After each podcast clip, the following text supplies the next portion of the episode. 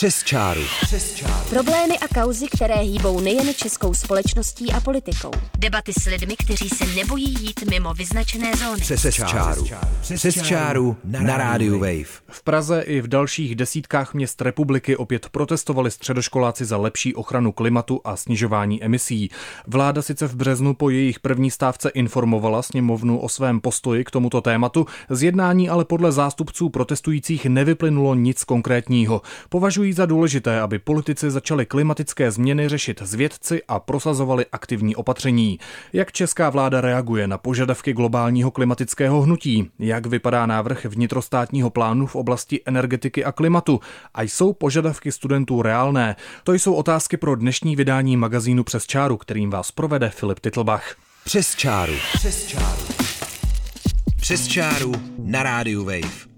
A se mnou ve studiu jsou dnes výjimečně čtyři hosté. Pavel Zámyslický, ředitel odboru energetiky a ochrany klimatu Ministerstva životního prostředí. Dobrý den. Dobrý den. Je tady také René Neděla, náměstek pro energetiku z Ministerstva průmyslu a obchodu. Vítám vás tady. Dobrý den. Naproti mně sedí i Petr Doubravský, student a mluvčí iniciativy Fridays for Future. Dobrý den. Dobrý den.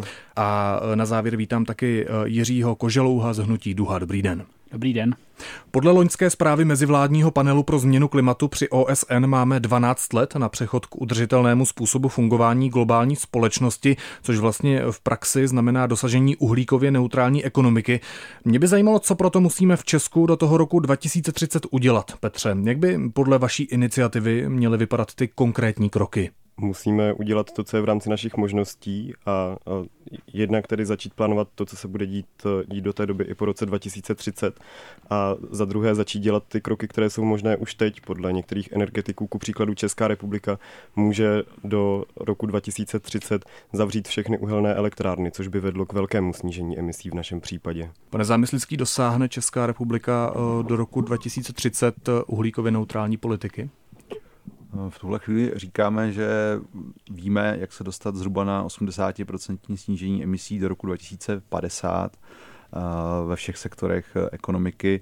Pokud bychom chtěli být nějakým způsobem více ambiciozní nebo důraznější, je potřeba tyto politiky upravit, to znamená více investovat, eh, zabývat se, jak už bylo řečeno, třeba odklonem od uhlí rychlejším, než je v tuhle chvíli plánováno. Takže těch věcí, které by bylo potřeba udělat, je celá řada. A o co jde? O peníze?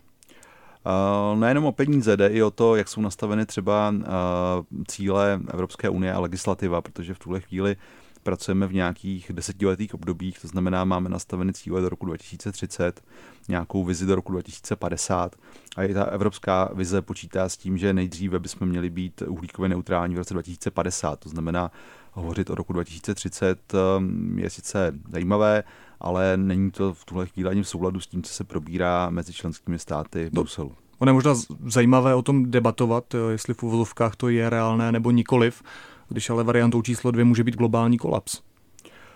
Uh, Jak tvrdí studenti například. Tak je to jednak na to, co dělá Evropská unie, je samozřejmě důležité, ale je také si třeba uvědomit, že Evropská unie má na celosvětových emisích podíl zhruba 10% to znamená, eh, nezáleží to, jestli dojde k nějakému kolapsu nebo k jak eh, stoupne teplota, nezáleží pouze na tom, co dělá Česká republika, co dělá Evropa, ale záleží to samozřejmě i na ostatních.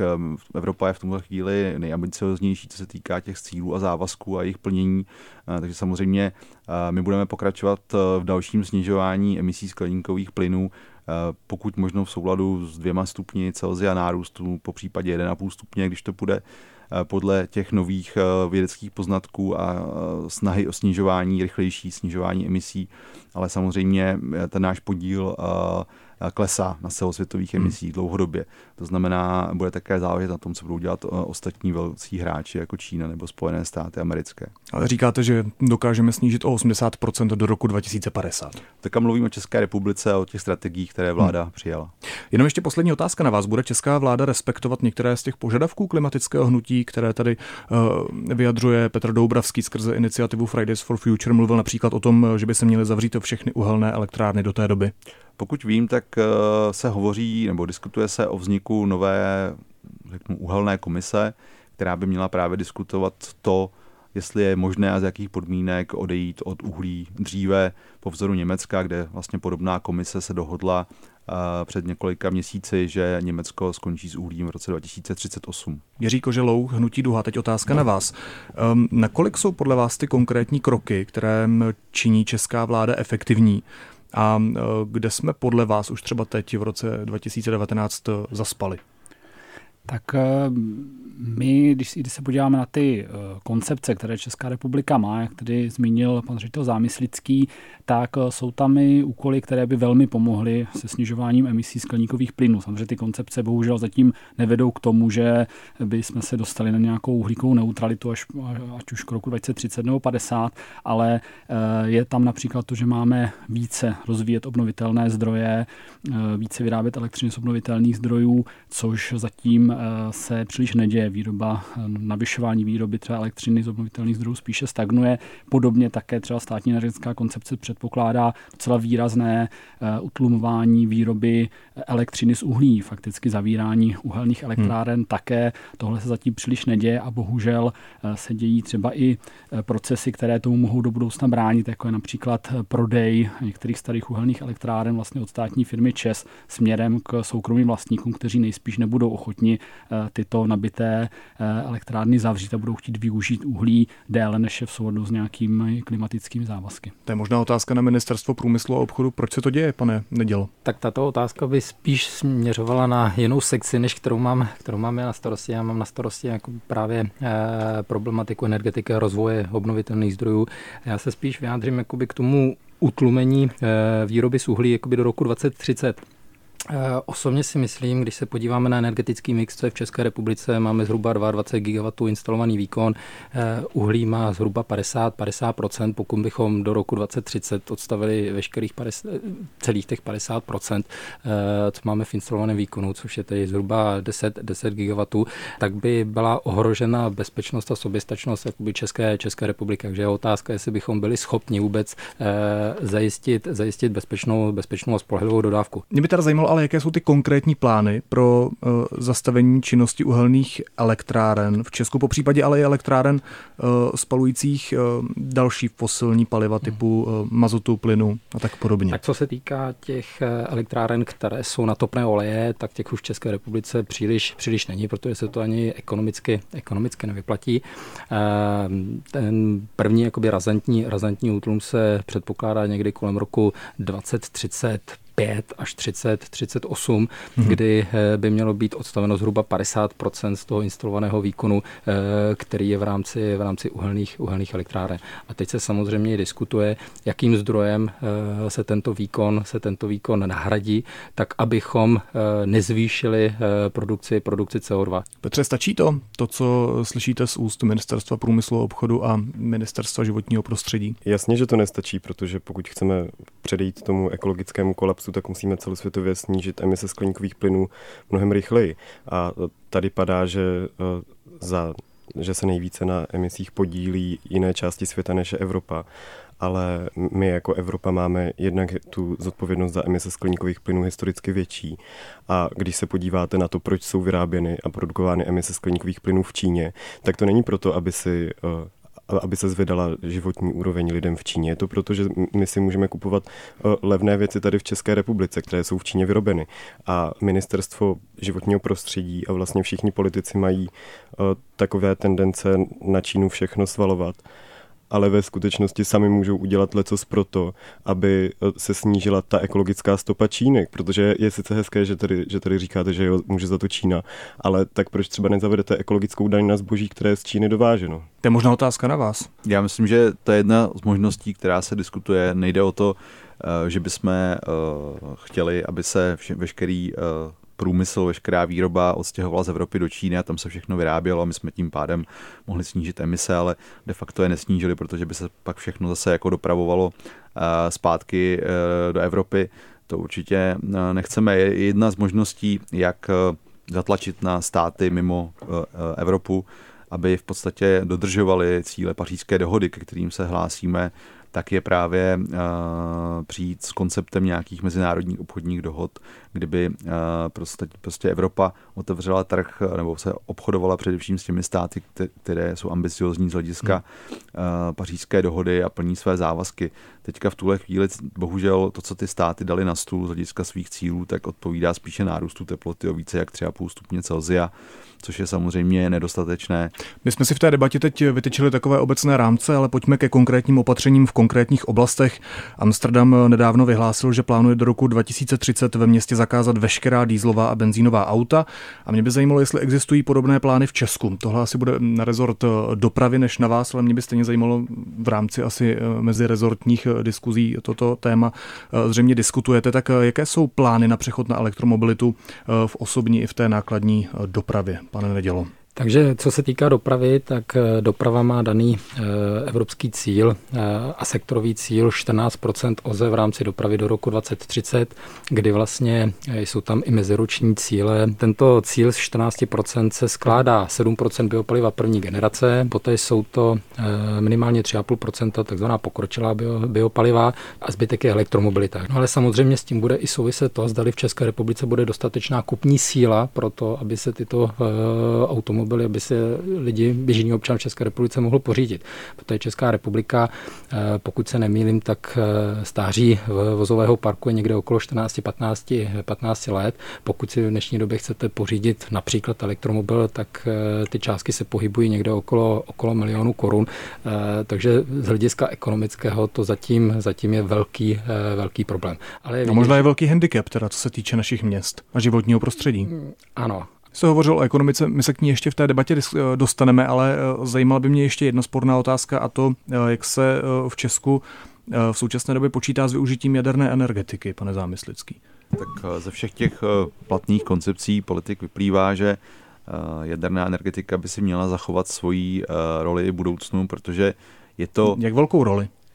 Tak v tuto chvíli máme zhruba nějaký 20% elektřiny z, jádra, z jádra Myslím si, že minimálně stejný podíl, pokud ne vyšší, eh, by měl být v tom energetickém mixu zachován, protože eh, skutečně je to jedna z mála technologií, které umožní eh, produkovat elektřinu po případě teplo bez emisí CO2.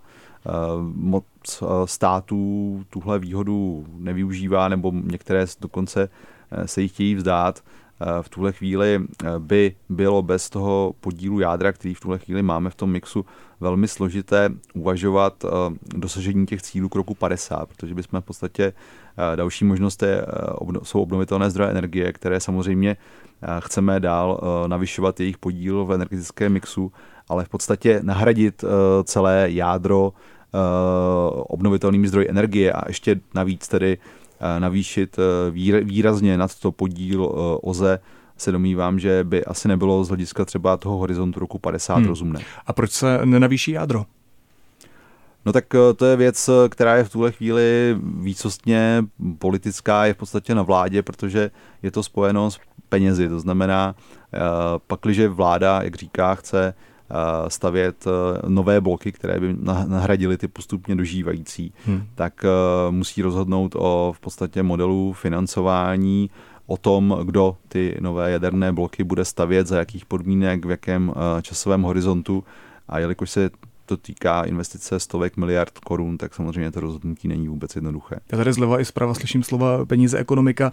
A v těch debatách o klimatu je pravda, že se často operuje eh, s tímhle trochu ideologicky podmíněným argumentem, že přechod na bezuhlíkovou ekonomiku a další ekologická opatření bude stát hodně peněz, což asi bude. A proto je možná na místě se ptát, jestli je logika eh, současného ekonomického systému vůbec kompatibilní se zastavením emisí, Jiří? Je podle vás reálný eh, vůbec takzvaný trvale udržitelný rozvoj? Tak eh, ten pojem trvalý užitelný rozvoj, těžko říct, eh, co to, co, co, co si pod tím kdo eh, představí. Já si myslím, že je potřeba se hlavně dívat na ten, tu změnu té energetiky, ekonomiky, spíš jako na nějakou příležitost. My se trošku bavíme o tom, že to bude stát hodně peněz, bude to náročné, musíme splnit nějaké cíle EU a tak dále, což je všechno pravda, ale zároveň se musíme podívat také na to, že my řešíme svoje vlastní problémy, které prostě za nás Čína nevyřeší. Čína nevyřeší naše znečištění znečištěné ovzduší, kdy máme druhé nejhorší ovzduší v Evropě. Čína samozřejmě má také špatné ovzduší, ale rozhodně to nevyřeší za nás ani my za ně. To znamená, že to je potřeba se dívat, co nám to, co nám to přinese. Pokud se zbavíme uhlí, ať už v uhelných elektrárnách, ať už třeba v lokálních topeništích, pokud bude ve městech jezdit víc třeba čisté městské dopravy, tak budeme, bude se nám prostě lépe dýchat a to je velký bonus. Další věc je to, že rozvoj obnovitelných zdrojů je příležitost pro český průmysl, pro české firmy a podobně. Ty, eh, ty já nevím, eh, větrné elektrárny nebo třeba fotovoltaické panely se sami nevyrobí, nenainstalují. To jsou všechno zakázky, řekněme, činnost pro české firmy, jsou to pracovní místa a tak dále. Takže je potřeba se na to dívat opravdu, takže eh, my... Já jsem se spíš ptal, jestli ten současný ekonomický systém je eh, s touhle ideou toho udržitelného eh, vývoje kompatibilní tak určitě teď je velký handicap to, že v tom současném ekonomickém systému se neberou v potaz takzvané vlastně negativní externality. To znamená, nebere se v potaz to, že, já nevím, spálení uhlí eh, způsobí nějaké zdravotní dopady, způsobí třeba poškození eh, lesů nebo přírody a to stojí nějaké peníze v důsledku někoho, eh, jak už, ať už poškozené zdraví a podobně. Tohle, kdyby se začalo zohledňovat zcela legitimně vlastně zohledňovat v ceně těch fosilních paliv, tak najednou obnovitelné zdroje samozřejmě budou úplně někde jinde a budou prostě konkurenceschopné a tak dále. To samozřejmě není nějaká e, zásadní změna ekonomického systému, ale je to taková věc, která by e, nás hodně posunula dopředu a e, měli bychom, viděli bychom prostě, co opravdu ty fosilní paliva stojí. A dokážete si třeba představit změnu paradigmatu, kdy už by nám třeba nešlo o růst HDP, ale naopak o pokles, to znamená o downsizing ekonomiky v tomhle případě? Otázka na ministerstva možná. Eh, tak pokud se týkáme na, eh, řekněme, zastavení růstu, růstu HDP, eh, tak z pohledu ekonomiky samozřejmě toto je, toto je velmi negativní trend. Na druhou stranu určitě tento trend by nám pomohl třeba v rámci energetické účinnosti, abychom splnili, splnili jednotlivé limity. Nicméně osobně si myslím, že toto není správná cesta. Ta správná cesta je naopak jakoby snažit se tu energetiku transformovat i ve vztahu na růst, růst HDP tak abychom hledali řešení, kde ta řešení jsou, eh, řekněme, ekonomi- konkurenceschopná. Půjde to, aby všechno rostlo najednou? Eh, no, eh, když se podíváme třeba do Německa, tak Německo v současné době eh, asi jejich politikou energii vende má nejdražší ceny energii pro domácnosti a druhou nejdražší, druhé nejdražší ceny pro, pro podnikatele. Samozřejmě německý, občan v Německu si může dovolit, řekněme, vyšší náklady na energie. Osobně se obávám, že v České republice na to nejsme takto připraveni a mohlo by to naopak způsobit větší energetickou chudobu. Studentské hnutí Fridays for Future má požadavky směřované eh, zejména na zastavení produkce emisí, ale s tímto tématem úzce souvisí i kolaps eh, biodiverzity, vymírání druhů například. Eh, zajímalo by mě, jak s tímto vaše rezorty bojují, pane Zámyslický. Konkrétně máme samozřejmě strategii legislativu, které se týkají ochrany biodiverzity, ochrany přírody obecně. Tam je potřeba si uvědomit, že třeba často může docházet k nějakým konfliktům mezi těmi jednotlivými cíly. Třeba v minulosti jsme řešili to, že rozvoj obnovitelných zdrojů, konkrétně třeba větrné energetiky, není pozitivně vnímán z hlediska ochrany přírody nebo vůbec přírodního dědictví, ochrany krajiny. Naráží to na odpor místního obyvatelstva tam, kde se nějaké takovéhle projekty připravují. Takže je to o tom, aby jsme samozřejmě se bavili o konkrétních cílech v těch jednotlivých oblastech. Další příklad, který bych mohl uvést, se týká například toho, že v tuhle chvíli dochází poměrně k masivnímu eh, odumírání smrkových monokultur v České republice.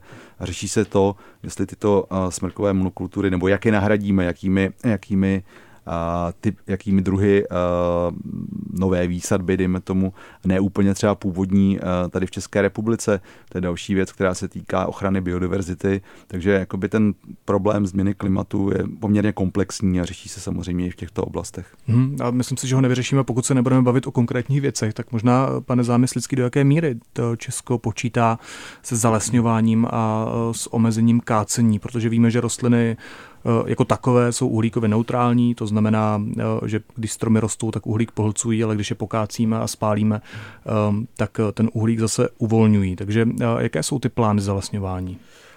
Já bych řekl, že teďka momentálně čelíme výzvě, která je asi, bych řekl, úplně největší za několik desítek posledních let a to je jakoby kůrovcová kalamita, která je způsobená suchem a změnou klimatu, negativními dopady, především v teplotě a ve srážkách. Minimálně budeme muset nahradit eh, to odumírající smrk eh, ničím jiným, nějakými jinými eh, druhy listnatých stromů, které v podstatě budou zajistit to, co, o čem mluvíte, to znamená, budou vázat uhlík a budou plnit samozřejmě další ekosystémové služby. To znamená, to je výzva, která je obrovská. Samozřejmě podívat se na to, kde je možné rozšířit plochu lesů, to znamená zvětšit její podíl a záchyt CO2 je z hlediska budoucího také důležité, ale v tuhle chvíli řešíme, jak už tady bylo řečeno, krizi, která teda je typicky teďka momentálně v České republice a samozřejmě i z hlediska budoucích cílů, co se týká snižování emisí nebo té celkové uhlíkové bilance České republiky, toto bude znamenat výrazný problém, protože jsme měli stabilně zhruba nějakých 5 až 7 milionů tun CO2 uloženo v lesích a v půdě. Toto číslo se výrazně snižuje právě díky tomu, že dochází k velkému nárůstu těžeb způsobených kůrovcem. Já bych se teď ještě na závěr rád vrátil ke studentským stávkám Fridays for Future. Eh, Petře, vy jako jediný nástroj eh, využíváte právě ty středoškolské stávky, to vypadá. A když se ale podíváme na, eh, dejme tomu, hnutí Extension Rebellion, tak ti třeba už jednají v Británii s odborama aby vyhlásili generální stávku, nějakým způsobem se snaží například blokovat křižovatky, dělají aktivní akce a jak už to tak bývá, tak ty pouliční protesty zřejmě s největší pravděpodobností přestanou média zajímat ve chvíli, kdy budou opravdu pravidelné tak mě by proto zajímalo, jakou máte eh, dlouhodobou taktiku nebo dlouhodobou strategii, eh, kam se rozvíjet, co dělat, aby eh, jste tahle témata pořád nastolovali a abyste tlačili na politiky v těchto tématech. Ta finální změna a ten tlak na politiky přece jenom ne, nemá jít přece jenom od nás. To má jít úplně od všech, protože na všechny dopadají změny klimatu a na všechny změny klimatu budou dopadat v mnohem větší míře v budoucnosti. Tady je potřeba, aby se, aby se do toho klimatického hnutí zapojilo co nejvíce společenských skupin, a aby tady existovala široká škála organizací, které budou volit různé, různé taktiky a různé metody toho, jak těch cílů dosahovat. Eh, hnutí Extinction Rebellion eh, vzniká v současné době i v České republice. Máme tady hnutí Limity jsme my, jehož eh, nástrojem je dlouhodobě přímá akce a pokud, pokud studentské protesty v ulicích přestanou média zajímat, tak, tak já budu jenom rád, protože to bude znamenat, že jsme se dostali do mainstreamu. Celkově veškerý aktivismus a všechno úsilí je zbytečný, pokud si politici a, a vláda a lidi na příslušných místech neuvědomí, že jsou to oni, kdo je zodpovědný za, za změny klimatu a že jsou to oni, kdo je schopný tu naši budoucnost zachránit. Uh, Jiří, uh, jak se na hnutí Fridays for Future a na jejich taktiku uh, díláte vy z pozice aktivisty z hnutí Duha? Tak my tomu velmi fandíme, je to pro nás opravdu jako velmi pozbuzující a, a, a moc fandíme tomu, že eh, se takhle studentky a studenti dali do pohybu a jako jednoznačně formulují eh, to, že prostě jde o jejich, ale o, naš, o budoucnost nás všech. Vzhledem tomu, že eh, ty otěže tohoto tématu převzali studenti a nejsou to ministerstva, tak by mě možná ta otázka zajímala i u vás u obou rezortů. Jak vy vnímáte to hnutí Fridays for Future a další hnutí, která v Česku rostou v poslední době kvůli, kvůli klimatu? Jestli je považujete za přítěž nebo je považujete za partnery a nějakým způsobem se s nimi scházíte, snažíte se řešit nebo snažíte se najít s nimi řešení, pane Nedělo? Tak eh, já začnu jako první. Eh, my jsme se jako rezort, tedy můj, můj rezort zatím eh, se, se, studenty, se studenty nesešli. To není já se hrozně omluvám, mě jste trošku šokoval tu informací, že jako z ministerstva životního prostředí jste se ještě s těmi studenty nesešli. Z Pardon, z ministerstva průmyslu a obchodu, kde klima řešíte, tak jste se s těmi studenty ještě my řešíme, nesešli? My řešíme energetiku, my řešíme budoucí, my řešíme budoucí energetický výhled do budoucího energetického mixu. Omlouvám se, spletl jsem se, ale tohle jsou přesně ty konkrétní kroky, které se řeší řeší v rámci klimatu. To, to je pravda, ale eh, tak jak jsem zmínil, eh, technicky nesouhlasím s tím, že by do roku 2030 jsme měli odstavit jakoby všechny, všechny uhelné zdroje. Jasně, ptal jsem se, jakým jsou, jakým jsou vaším partnerem právě tito studenti? No naším partnerem eh, nejsou tito studenti, ale naším partnerem jsou t, eh, Hnutí Duha, eh, Greenpeace a Združení Zelený kruh a s těmito organizacemi se samozřejmě setkáváme a hledáme nějaký, řekl bych, společný dialog, mm-hmm. tak abychom našli společné, společné cesty. A musíme si, myslím, i tady upřímně říci, že když se podíváme 10-20 let zpátky, jak vypadalo životní prostředí v České republice, tak jsme se výrazně jsme se posunuli k tomu, k tomu lepšímu. E, lokalita Ostrava. To bychom měli. Ostrava, Mostecko měli, ale v některých zemích se to tak eh, se to neděje. Ale jsme v České republice, pojďme se soustředit na nás, eh, pane Zámyslický, předtím jsem se spletl, vy jste z Ministerstva životního prostředí, tak vás se ptám ještě na stejnou otázku. Jak moc velkým partnerem jsou pro vás studenti z hnutí Fridays for Future? V řešení těchto otázek a sešli jste se s nimi? V rámci debaty ano, nějakého samostatného jednání to k tomu ještě podle mého názoru, nebo co vím, nedošlo. A dojde? Mm, když bude zájem, tak já A z vaší strany není zájem? Já můžu kdykoliv. Eh, samozřejmě není problém se eh, setkávat, setkáváme se zástupci samozřejmě eh, i nevládních organizací, takže myslím si, že není vůbec problém se potkat s zástupci Fridays for Future. Tu iniciativu vítám, myslím si, že je důležité a pozitivní diskutovat o klimatu, o věcech, které se netýkají pouze a typicky jenom České republiky, které jsou samozřejmě v nějakém přesahu celosvětové můžou podnítit to, že se lidé začnou zajímat i o to, jak můžou sami přispět k ochraně klimatu, co je aktuálně, co se děje v ostatních zemích, co dělá Česká republika. Myslím si, že to je docela dobrá iniciativa pro to, jak právě mm, zvednout to veřejné povědomí, které občas chybí, co se týká zpráv vůbec o ekologii, o ochraně životního prostředí i klimatu. Petře, vlastně ta otázka měla znít i na vás. Vy stojíte o to se setkat s ministerstvem životního prostředí? Já si myslím, že my se s ministerstvem životního prostředí sejdeme rádi, ale vůbec to není nutné. Mm-hmm. Ministerstva a politici se mají scházet s vědci a mají se scházet ku příkladu i s neziskovými organizacemi. A to, že se s nimi scházejí, to je, eh, to je moc pěkný, ale, eh, ale podívejme se na to, jestli, jestli jako reálně ministerstva poslouchají ty neziskové organizace. Příkladem může být audit klimatické politiky České republiky, který eh, neziskové organizace asi eh, dva měsíce zpátky vydali. Z toho, co, z toho, co se v tom auditu píše, česká vláda a čeští politici dělají, dělají skutečně minimum. Tady padá, že, že je super, že díky nám lidi začnou sami u sebe, ale začít, eh, začít sami u sebe, nebo začít u sebe jako u spotřebitele vůbec nestačí. Ministerstvo životního prostředí rádo říká, že musíme co nejrychleji přestat všichni jezdit autama, ale všechna osobní auta v České České republice mají stejnou, eh, stejnou uhlíkovou stopu jako, eh, jako uhelná elektrárna Počerady a uhelná elektrárna Chvaletice. Tedy tady opravdu nestačí začít u sebe a, a nestačí dělat drobné změny ve svém životě, protože řešení klimatické krize vyžaduje skutečně systémovou změnu. To jsou slova Petra Doubravského, studenta a mluvčího iniciativy Fridays for Future. Díky, že jste dorazil do studia Rádia Wave. Taky díky. Byl tady taky Jiří Koželou z Hnutí Duha. Díky moc. Díky, naschledanou. Děkuji i Pavlu Zámyslickému, řediteli odboru energetiky a ochrany klimatu Ministerstva životního prostředí. Děkuji. Byl tady taky René Neděla, náměstek pro energetiku z Ministerstva průmyslu a obchodu. Díky moc. Díky, naschledanou. Od mikrofonu se loučí Filip Titlbach. Další díl magazínu Přes čáru uslyšíte opět příští pondělí od 5 hodin odpoledne na rádiu Wave a najdete nás také v podcastech. Přes čáru. Přes čáru. Problémy a kauzy, které hýbou nejen českou společností a politikou. Debaty s lidmi, kteří se nebojí jít mimo vyznačené zóny. Přes, Přes čáru. čáru. Poslouchejte magazín Přes čáru. Každé pondělí po 17. hodině na rádiu Wave.